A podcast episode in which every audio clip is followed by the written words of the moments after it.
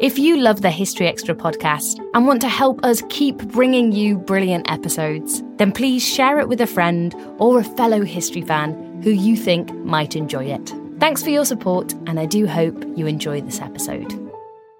At Evernorth Health Services, we believe costs shouldn't get in the way of life changing care, and we're doing everything in our power to make it possible. Behavioral health solutions that also keep your projections at their best? It's possible. Pharmacy benefits that benefit your bottom line? It's possible.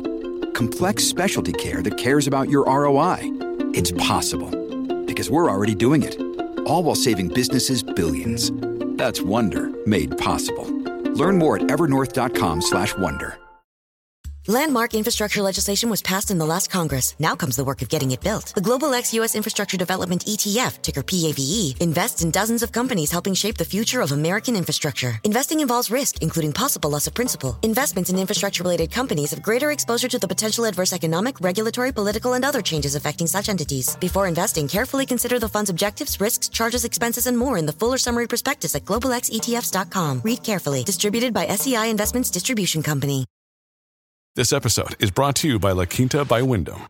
Your work can take you all over the place, like Texas. You've never been, but it's going to be great because you're staying at La Quinta by Wyndham. Their free bright side breakfast will give you energy for the day ahead. And after, you can unwind using their free high speed Wi Fi. Tonight, La Quinta. Tomorrow, you shine. Book your stay today at lq.com.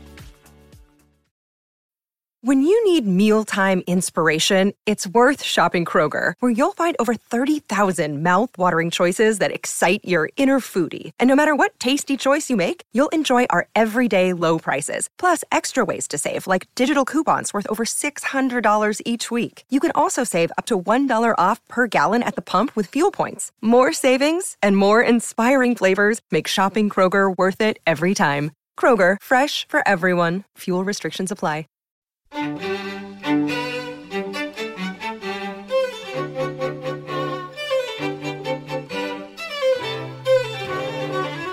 What I was really keen to do was try and fold everything all in together. So you, one minute you're in the Atlantic, the next minute you're in North Africa, the next minute you're in, you know, outside Moscow or whatever it might be, and and you you you show how all things kind of fit together and how one campaign and one theatre is affecting another.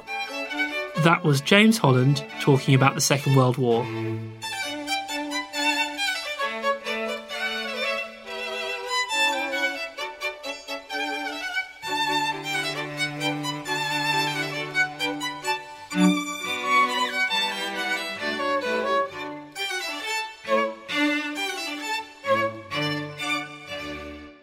You're listening to the History Extra podcast from BBC History Magazine. We're the UK's best selling history magazine, available in print and several digital formats all over the world.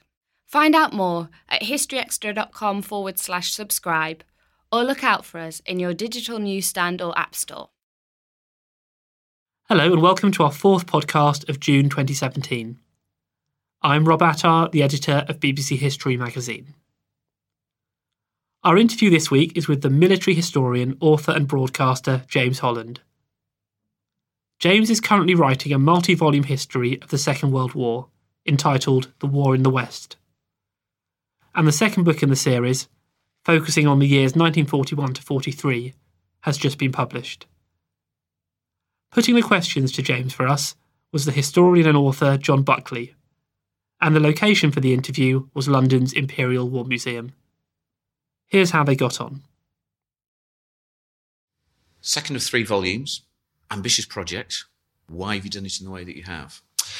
Uh, it is ambitious, John, and um, um, I'm slightly um, regretting it in some ways. I mean, it's it's a it's a massive, massive undertaking. I suppose the main reason for doing it, it was because I had a sort of Damascene moment some years ago, and, and actually it was when I was doing a series of novels, mm-hmm. and I suddenly realised I didn't know enough about the minutiae of war. I didn't understand how soldiers interacted, how they operated, the kit they were using, weapons they were using what was the difference between a standing patrol and a fighting patrol, all those sort of things. And one of the first things I did was go to see Lieutenant Colonel retired John Starling at the Small Arms Unit at Shrivenham, Staff yeah. College. And I was passing an MG 42, and I think I'd, I think I'd just read a, um, uh, a book in which the line said, The MG42 was, of course, the preeminent small arms weapon of the Second World War. And so I sort of relayed this to him, and he just turned on me and went, Says who? Says who? And then in the next five minutes, brilliantly deconstructed why the MG42 wasn't mm. quite so preeminent as everyone thinks it was. Mm-hmm. And it was an absolute enlightening moment for me. Mm. And I realized that there was this this operational level of war, if you think of war as being on three levels strategic, operational, tactical the narrative of the Second World War, other than you know in the mass market, in films, in documentaries, in mass market books, mm-hmm. is almost entirely over the last fifty years concentrated on the strategic and the tactical, mm-hmm. i.e., high level stuff, what Monty's thinking, what Patton's thinking, Eisenhower, Churchill, Roosevelt, Hitler, etc and PFC Schultz and his foxhole mm-hmm. outside San Lo or whatever it is. That operational level has just been removed entirely from the narrative.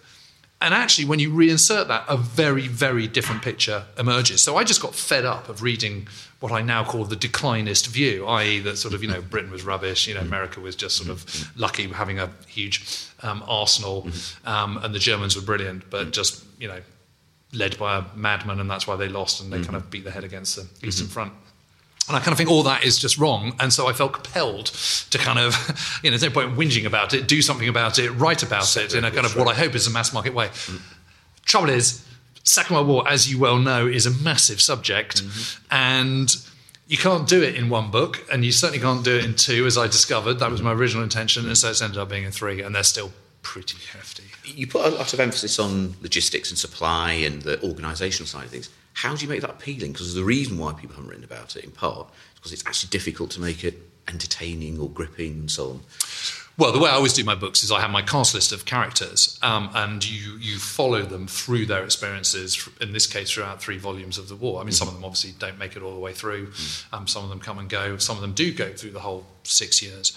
Um, I, I suppose the way to do it is, is to tell the logistic story through key personalities again. So again, you're bringing it back to human drama. And frankly, when you're talking about, I don't know, the sort of uh, um, the development of the United States as the arsenal of democracy, for example, that is just full of the most incredible stories, twists and turns, more labour strikes in 1941 than any other year in American history. For example, um, you know, Bill Knudsen, uh, um, Henry Kaiser, uh, um, Nelson, and people like this, you know, Morgenthau, you know, these are really, really interesting, colourful characters, very different characters.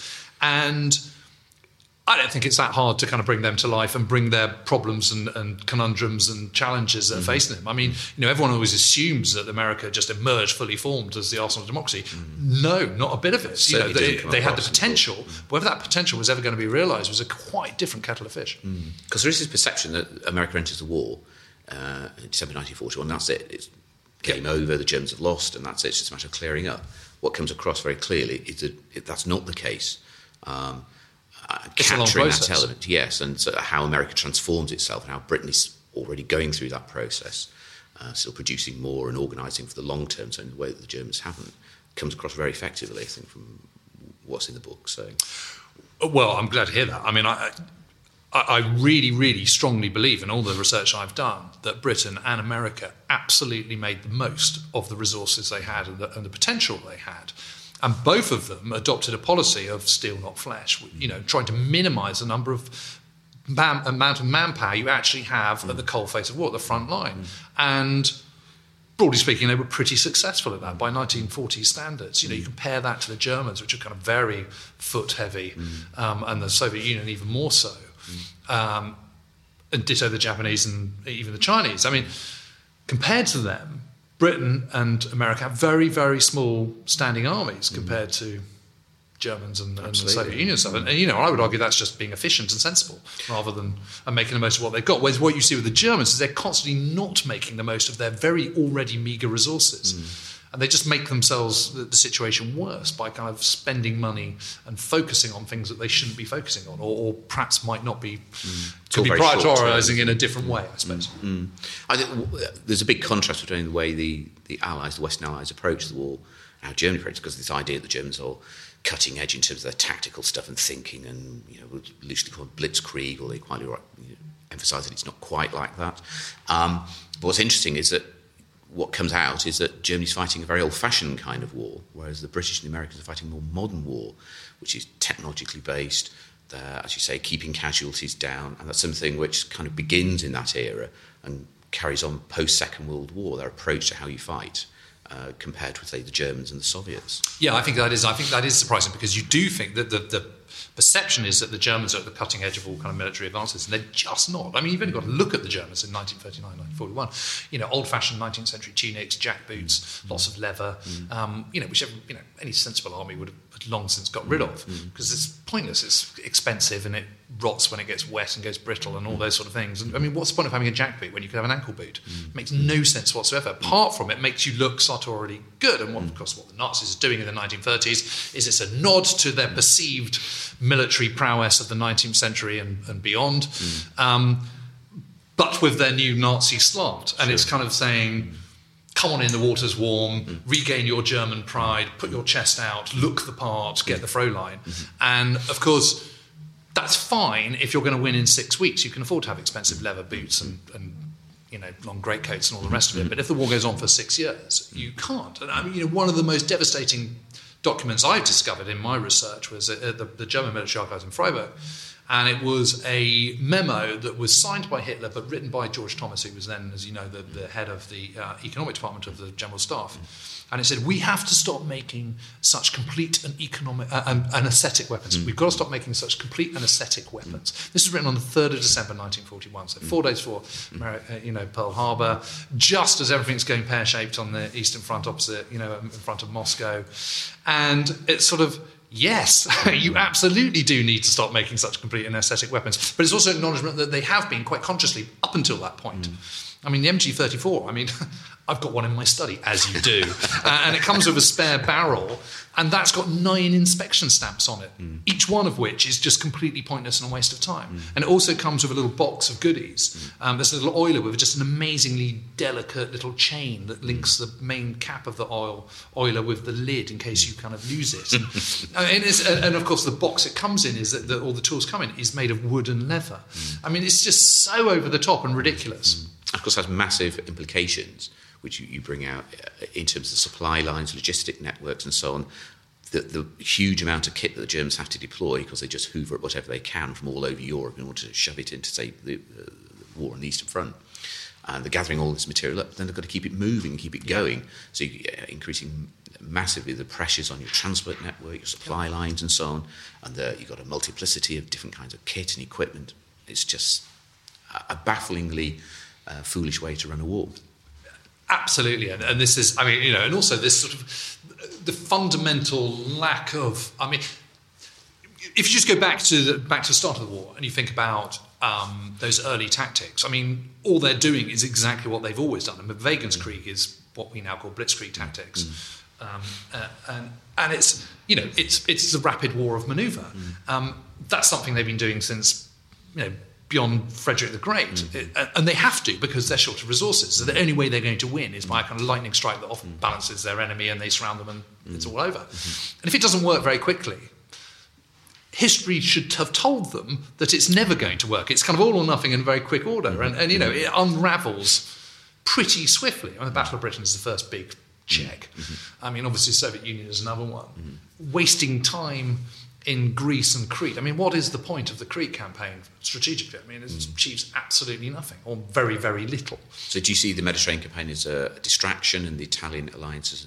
a liability to Germany? Uh, unquestionably, yeah, mm. because you know they're no longer fighting on two fronts. They're against Britain in the, in the west. They're also fighting on the southern front as well as preparing for the biggest clash of arms the world has ever known, which mm. of course is Barbarossa, the invasion mm-hmm. of the Soviet Union, and you know, let's think about Crete, for example, which is always seen as sort of one-way traffic, you know, great failing of the British and all the rest of it, which it was. Mm-hmm. You know, it should never have been lost. Mm-hmm. But why are the Germans undertaking it in the first place? I mean, it's absolute insanity. You know, using the, those Fallschirmjäger, the paratroopers, you know, they're the, the, most incentivized, most up for it troops. Mm-hmm.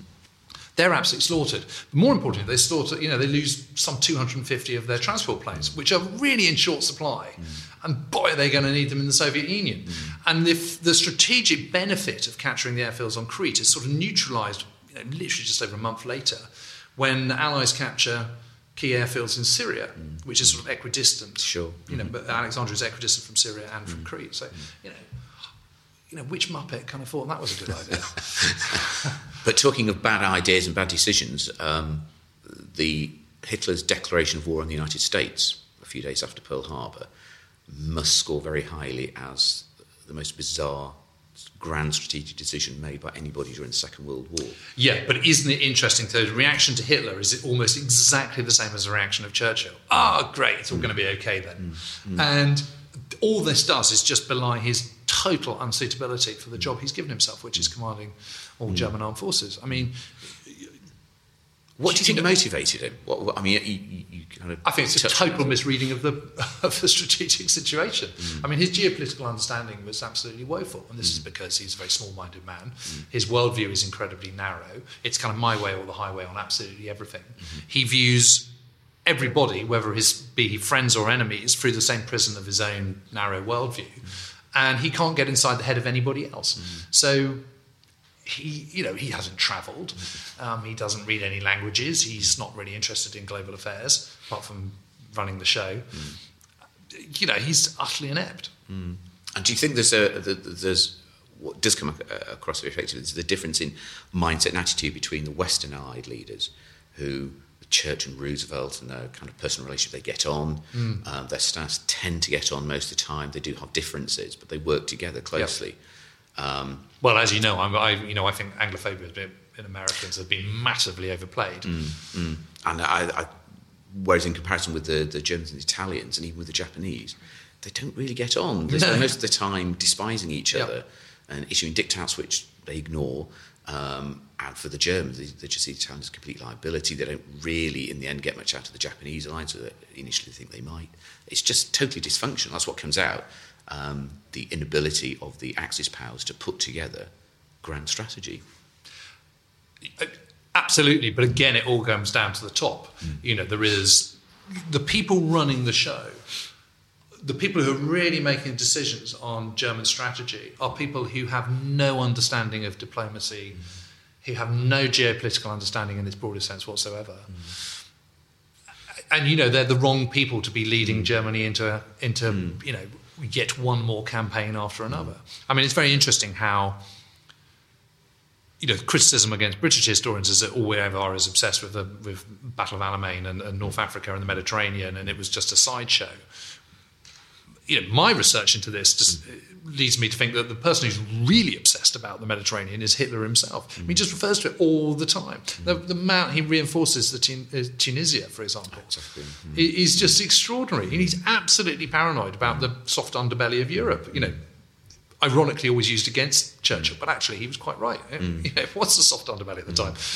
And the, the, the, as you say about Tunisia, with the uh, the troops they pump in, and the, particularly air resources they put in just before the final collapse in North Africa, the losses are equivalent to the same Stalingrad. So, I mean, in terms of the In terms of material, it's yeah, greater. It's it's just a huge calamity for for um, for the Axis powers which come across. Well, I mean, you, if you you know, th- there is a people I think quite often confuse um, boots on the ground with strategic importance, and the two are not necessarily mutually compatible at all. Um, and so there is this this tendency to think of the Eastern Front as being the campaign because it's so soldier heavy, so number heavy. But you know, there is, you know, as you well know, I mean, you know, you wouldn't, uh, an American would not say that Guadalcanal was not a highly important battle, and yet the number of troops, because of the size of Guadalcanal mm-hmm. and the location, and all the rest of it, was actually quite small. Mm-hmm. Battle of Britain, no one would deny that was a game changer, but mm. actually the number of pilots involved and aircrew and all the rest of it was tiny, really, mm. compared to what was to come. Mm. You can only put into your battle what there is room to Yeah. place. Mm-hmm. Uh, what is really interesting about the Mediterranean in the summer of 1943, for example, is that the Luftwaffe loses something like 700 aircraft between June and I think September mm-hmm. 1943 on the mm-hmm. Eastern Front, and they lose something like 3,450 And in the Mediterranean. and in terms know. of the, the demands on economies, of course, air power is much more resource intensive. Of course. 30, 40, sometimes at various stages of war, maybe higher figures of the uh, percentage of German effort Yeah. is devoted to air resources, building tanks and guns Yeah, and things. It's much smaller in terms of the economic Yes. output. Exactly. So you know, you, you simply cannot say that. You know, the Mediterranean is is a sideshow. I mean, it just absolutely isn't at all. And you know, even fifty divisions worth of German troops as it comes once Italy's out of the war. which of course is volume three. Um, um, but you know, jumping the gun. But but but you know, it is not a sideshow. You know, it, it strategic importance is strategic importance. It's got nothing to do with the resources you play, play into it. It's it's what the outcome is and the importance of the outcome. Yes, and as you, as you say, the, the, um, the benefits to the Allies when the, uh, Italy eventually goes and drops out of the war is that the Germans then have to deploy large numbers of troops into the Balkans to hold Yep. it down, which Of the. Italians previously Yep. been doing. Yep. So again, it's an extra drain on resources. I mean, I would definitely argue that, that you know, in terms of the war in the West, and, and you know, Britain remains Germany's number one enemy right up until the middle of the war, well, until America comes in, um, is the Battle of the Atlantic. And people always tend to view. I mean, one of the beauties of doing, um, or, or one of the one of the privileges of doing a, a big narrative sweep like the one I'm undertaking, is that you can show how everything works together. There's been a tendency to do a book on the Battle of the Yes. Atlantic, or write a chapter. You know, in a big big mm. sweep in the Second World War, you do a chapter or uh, here and mm. there on the Battle of the Atlantic. What I was really keen to do was try and fold everything all in together. Mm. So you one minute you're in the Atlantic, the next minute you're in North Africa, the next minute you're in you know outside Moscow or whatever it might be, and and you you you show how all things kind of fit together and how one campaign and one theatre is affecting another, which they all do, of course. And, and the Battle of the Atlantic is, you know, if you want to defeat Britain, you have to cut off her access to global resources. It's as simple as that. Mm. And Germany never puts that much emphasis onto it. You know, focuses on the on, on attacking Britain where Britain is strongest, and not mm. where she's weakest. Mm. Why do you think? Uh, I, I mean, I entirely agree, and I, I think um, in the first two books you, you capture the element that the Battle of the Atlantic is eff- effectively the Germans had already blown it by the spring of 1941. If they ever had a moment, it was in that first winter of 40-41 of, the, of the major part of the campaign. But why did it take the Allies until 1943 to win the campaign then, and finally put it to bed? Well, because because the the challenges of destroying the U-boat force are enormous. Mm. Um, you know, they're not going to give up in a hurry. They keep going, and, and you know, intelligence changes as, as rotors and codes get changed on the mm. Enigma machines, mm. but also just to, to actually completely close the the, the, the protective gap over the mm. Atlantic, which is a mm. vast place, mm. requires unbelievable technology. And this again is where you see. I, I think you can argue that the Allies are focusing their technological know-how in the right areas. The cavity magnetron, for example, which enables you to have much smaller radar. You no longer need these huge, great lattice sort of discs. You can have something much smaller, which can fit on a on a on a Wellington or a very long-range Liberator or on a destroyer or a Corvette. Mm-hmm.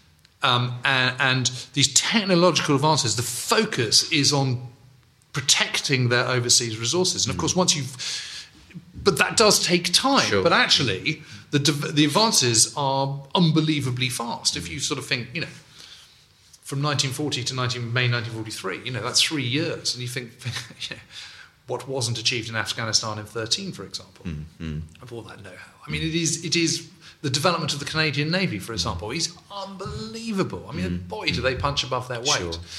But there are all sorts of sort of vicissitudes and changes and things mm. that are going on that mm. mean that the battle does continue. And of course, what is happening is that the Germans are belatedly recognizing that actually U-boats is where it's at, and so they're producing more. The more U-boats there are, the more you've got to get rid of, um, and that is still a challenge for the Allies. But the outcome of the Battle of the Atlantic is no longer in doubt. I think after May 1941.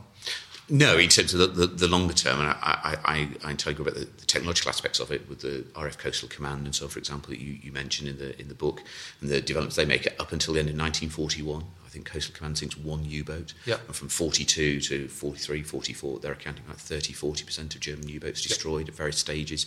and So- that's because you know they, they work out things that, that you know they have um, lamps on the on the plane so they can actually operate at night. You know most U-boats go from A to B. U-boats are not proper submarines; they're submersibles, most of them, uh, and so most of their travelling is from A to B is on the surface. That's where they're, they're fastest, and of course it's best to do it at night because that's hardest to see. Suddenly you've got very long range um, coastal command aircraft, and of course um, um, planes from the United States as well and Canada are now operating with lights and with onboard radar. Mm. And suddenly they can get these guys. Mm-hmm. And so there is nowhere where the U-boats are safe. But mm. that does take time to get to that position where you, you where every part of the Atlantic is covered. Mm-hmm. I think the, the disparity in kind of the way the two sides fight the war can be shown. The, the, the loss rate of U-boats goes through the roof in the middle part of the war onwards, from 40, late 42, 43 in particular. I think the, the death rate of German submarine crews is like 75, 80% Yeah, during the Second World War. horrific. 75, 80%. I mean, it's just unbelievable, Yeah. isn't it? Whereas overall Allied shipping in the war is 0.4 percent, mm. So, uh, 1.4 percent in the Battle of the Atlantic. I mean, mm. no, something like 84 percent of all convoys get through unscathed. Mm. Just as narratively, we tend to focus on the ones that don't. So it seems like it's sort of hellish carnage. Now it is a hellish carnage, and you know, no one wants to be on a kind of sort of on a on a merchant ship in the middle of the Atlantic when it's blown up. I mean, that's a really bad end. Mm-hmm. Um, but we have to kind of step back from that and look at it dispassionately and say, actually, perhaps wasn't quite as bad as everyone thought it was. How important do you think, um, i- think of what grows out of the Second World War? Because we, we have this perception that the special relationships all wheeled out between Britain and America. It's just a, a given and a constant. But that you could argue the Second World War, 1941 onwards, is where it really starts to crystallise and come together. And that prior to that point, there hadn't been that kind of relationship in the same kind of way.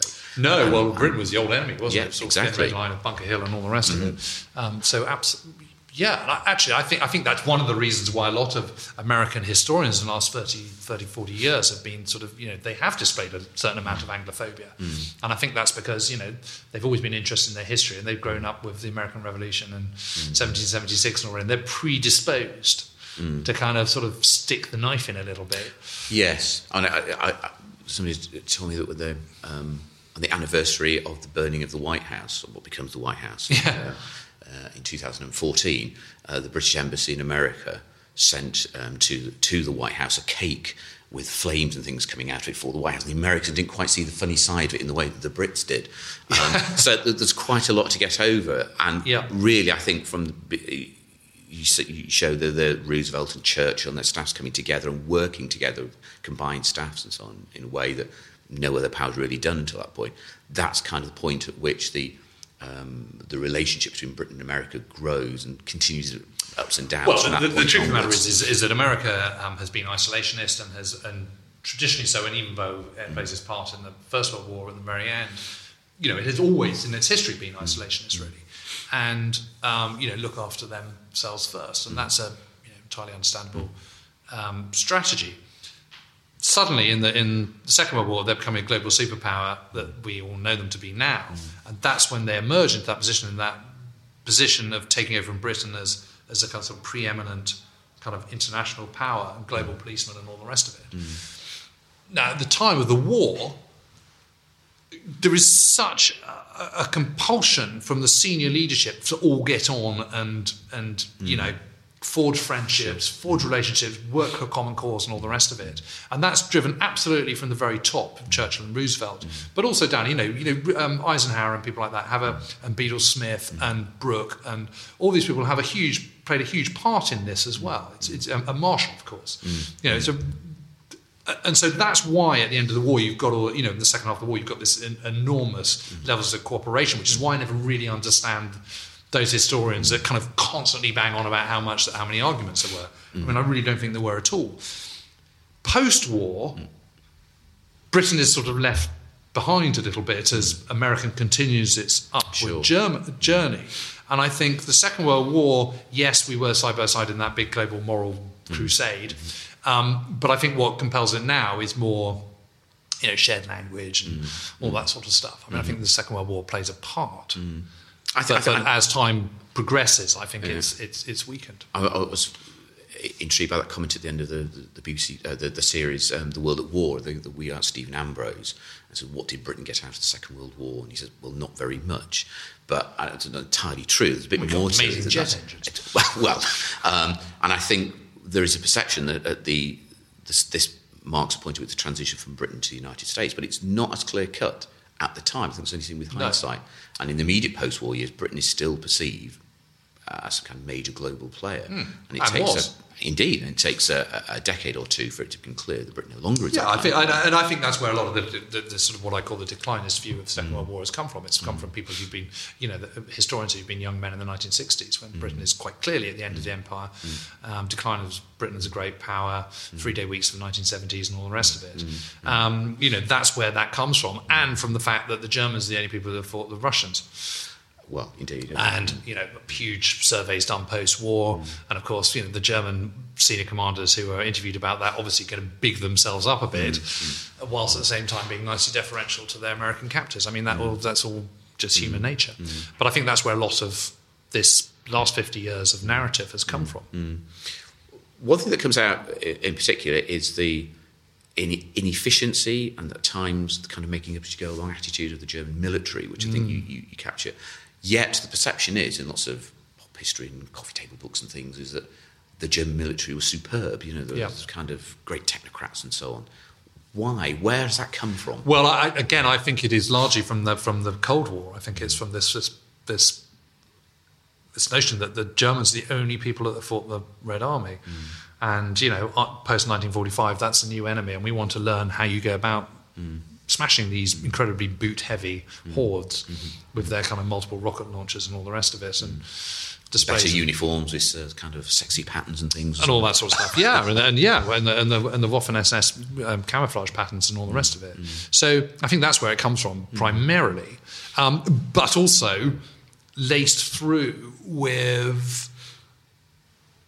Certainly, from British historians, sort of beating themselves up about the fact that Britain is in decline, and therefore, mm. how can we ever? You know, Americans, you know, by the 1970s, simply cannot believe that Britain could ever have been this great power. I mean, look at them now, you know, all this kind of stuff. So I think, I think that's where it comes from, but but it doesn't hold up to any close scrutiny. And I think one of the problems is that by focusing on the strategic level and the tactical level, mm. you don't put any analysis into mm-hmm. that medium operational level, mm.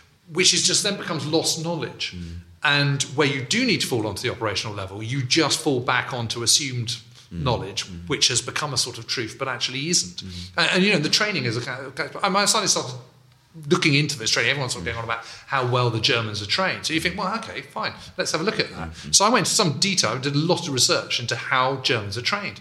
And at the end of the day, you realise that an American infantryman, a British infantryman, and a German infantry, they're all trained pretty much the same way. Hmm. There's only so many ways you can skin a cat. I hmm. mean, you know, what are you going to do when you're training as an infantryman? You're going to do rifle shooting, you're going to strip machine guns, you're hmm. going to do route marches, you're going to do map reading, you're going to learn to lay the land, how to patrol. It's all sort of the same. And if you look at the training pamphlets, what is astonishing is how similar they are. The only difference is that in the back of a German one, there's a huge section on horses, which, of course, you don't have on the mechanised British and American one. Yeah, indeed, indeed. And um, I, mean, there's a lot to be said that it's not just about the, the, the manner of the technical training and so on. It's a level of experience. Of the Germans course. get a huge lead in the first year or two of the war ahead of the British, and obviously the Americans. Except so that that class is, is frittered away. Yes, Massively. yeah, and, and they, they play a role in kind of developing an NCO class and so on, which help stitch uh, inexperienced German soldiers into more effective units Hmm. at a kind of small level in periods of time, because the experience they've had and the experience of battle is all something that troops refer to that you don't get from training, no matter how good it is, on either German, British, or. American. No, and you simply can't do all arms training in the middle No. of a war No. because there's just no opportunity to do it. Mm. You know, all the, all the you know, tanks and guns and stuff, mm. they're all needed at the front. Mm, so there is very little opportunity for that. But, I, but, but, but, you know, I, I would say, I mean, I mean, one, one thing for Volume Three is going to be the mm. exponential growth of the Americans and how mm. quickly they learn. But I mean, you know, the Battle of Medjerda at the end of the Tunisia campaign mm. is one of the most underwritten, undervalued battles ever took place in the Second World War. It's, it, it works perfectly, and, it, and it's the absolute perfect all-arms harnessing of air power, armor, artillery, infantry, infiltration tactics. Hmm. A battle plan that just works absolutely perfectly, and of course, you know, to be a famous battle, it's got to last ten days. There's got to be lots of sort of, you know, uh, dodgy moments where you know hmm. fate hangs in the balance. Sure. You know, if if it's all over in 24 hours, then the opposition must have been really, really like. No, not at all. The opposition hmm. in that final battle were pretty good Sure. German troops rather than Italians, mm-hmm. and it's it's really really underrated, and it hmm. just shows that hmm. even by the spring of 1943, British Army has come a huge way in the war. It's grown from nothing to quite a large army, and one that understands what its capabilities are and how hmm. to harness firepower. How do you think important was leadership uh, in, during this period? Because you, you mentioned about Montgomery and so on, but for the British Army in North Africa at that time, they go through this transitional phase between 1941 and 43 from the kind of mess they were in once the Germans turn up. And they have to move through a whole string of different commanders and things. How important do you think leadership Well, I, I think leadership is really, really important. And there's, I mean, to my mind, there's absolutely no question that the absolute nadir of the British Army is, I mean, yes, okay, a port, but, mm. but, but that's a sort of colonial police force rather mm. than a proper army in a way. Um, I think is, is the Gazala battle, which is just absolutely woeful. I mean, it mm. should never ever have been lost. I mean, that's almost as bad as Crete, and it's it's you know lack of strong leadership. You know, Ritchie is completely out of his depth. Mm. You know, he's a brilliant staff officer, mm. absolutely hopeless at the front. Mm. Um, lots of bickering commanders. I mean, it's just an absolute mess, and it should never have happened. I mean, the tragedy is there were people out there who just weren't promoted in the right way. I mean, I, I mean, Tuker is probably the greatest army commander we never had, um, and, and would have been an amazing choice as army commander in when um, Cunningham was sacked Sure. at the end of 1942, I mean, 41 rather. That would have been a punt I would have liked to have seen happen, um, and it might have all been over a lot quicker than that. You know, the North African campaign might have been all over a lot, a lot quicker. Of course, the architect of the final Battle of Medjerda as well. Um, you know, there is a bit of kind of. I mean, I, don't, I suppose the point I'm trying to make really in the book is that commanders need to be kind of sort of sifted out, and I think there's an awful lot of luck involved. I mean, Yes. you know, Slim becomes an amazing general, but he isn't the finished article at the beginning of the First, Second World War, for example. You've got to kind of learn, and sometimes you sink, and sometimes you swim, and, and you, you, you have other chances. Other times you don't. I mean, you know, it might have been very different if O'Connor hadn't been captured, for example. Who knows? I mean, uh, these are imponderables, and sometimes you've got to you've got to sack a few and try a few and kind of trial and error and all that sort of stuff. And I think that's what's going on in that kind of middle period.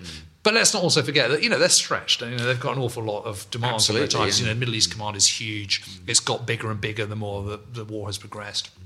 Demands on it are huge, and it's not entirely unsurprising. And really, in the big scheme of things, the kind of Gazala setback is is just that.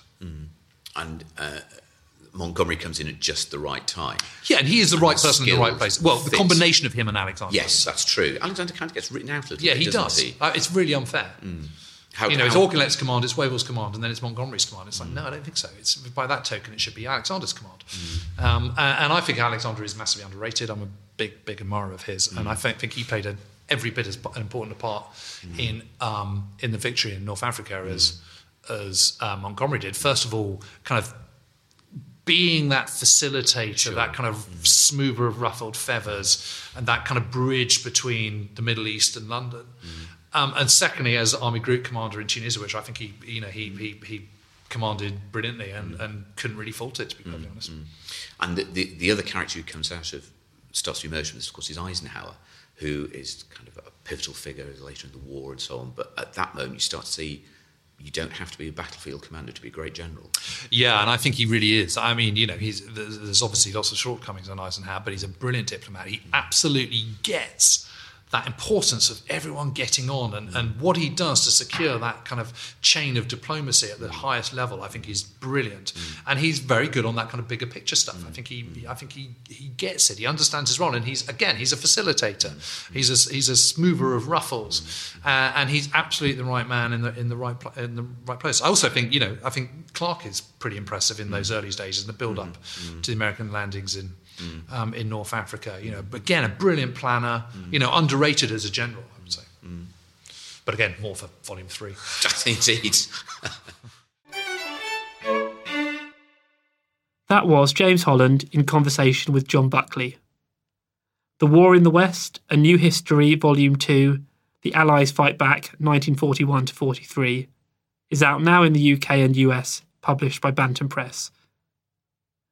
And you can read a written version of this interview in issue 4 of BBC World Histories, which is on sale now. The latest issue also contains articles on the history of Africa, the Spanish flu, and lost cities. BBC World Histories is available in all good newsagents now, and you can find out more information about it on historyextra.com. Meanwhile, the July issue of BBC History magazine has just gone on sale. This month's edition includes pieces on the evacuation of Dunkirk, the death of King John, child soldiers through history, and migration to America, among other things. You can get hold of our July issue in all good newsagents in the UK and internationally in our many digital formats. Outside the UK, it may still be an earlier edition that's currently in the shops. This Father's Day, the Home Depot has same day delivery on the perfect gift to help dad be everything he can be. Because your dad is more than just a dad, he's groundskeeper of the yard, the perfecter of the patio, and the cleaner of the clippings. Let the Home Depot help power dad's doing with the convenience and gas like power of Milwaukee cordless outdoor tools. Plus, get up to $150 off select Milwaukee tools. For everything dad is, find the perfect gift at the Home Depot. How doers get more done. Order select and stock items by 4 p.m., subject to availability. Hi, I'm Avantika Chilkoti, host of the Modi Raj, a new podcast from The Economist. Narendra Modi has watched over a period of rapid growth in India but he's also the front man for a chauvinistic Hindu nationalism. Now, he's eyeing another term as Prime Minister. What will it mean for India and the world? I've been trying to get inside his head. Listen now to the Modi Raj from The Economist, wherever you get your podcasts. Ryan Reynolds here from Mint Mobile. With the price of just about everything going up during inflation, we thought we'd bring our prices down. So to help us, we brought in a reverse auctioneer, which is apparently a thing. Mint Mobile unlimited premium wireless. Ready to get 30, 30, bit to get 30, bit to get 20, 20, 20, bit to get 20, 20, bit to get 15, 15, 15, 15 just 15 bucks a month. So, Give it a try at mintmobile.com/switch. slash $45 up front for 3 months plus taxes and fees. Promo rate for new customers for limited time. Unlimited more than 40 gigabytes per month slows. Full terms at mintmobile.com. And just before we go, here's a reminder that tickets for this year's History Weekend events are currently on sale. The events take place in Winchester from the 6th to 8th of October and York from the 24th to 26th of November. And speakers include the likes of Dan Jones, Janina Ramirez, Roy Hattersley, and Alison Weir. You can find out more details and book tickets at historyweekend.com. Well, that's about it for this week, but please do join us next time for more from the world of history. Thanks for listening to this History Extra podcast, which was produced by Jack Fletcher. Do let us know what you think about this episode by emailing podcast at historyextra.com and we might read out your messages in future editions. Alternatively, why not keep in touch via Twitter or Facebook, where you'll find us at History Extra. For more great history content, don't forget to visit our website, historyextra.com, which is full of history articles, quizzes, image galleries, and more. Plus, it's where you can download hundreds of previous episodes of this podcast.